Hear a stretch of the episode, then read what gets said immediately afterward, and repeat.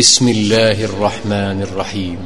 لا أقسم بهذا البلد وأنت حل بهذا البلد ووالد وما ولد. لقد خلقنا الإنسان في كبد.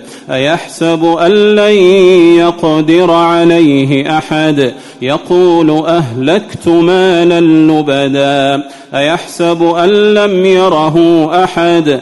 ألم نجعل له عينين ولسانا وشفتين وهديناه النجدين فلاقتحم العقبة وما أدراك ما العقبة فك رقبة أو إطعام في يوم ذي مسغبة يتيما ذا مقربة أو مسكينا ذا متربة ثم كان من الذين آمنوا وتواصوا بالصبر وتواصوا بالمرحمة.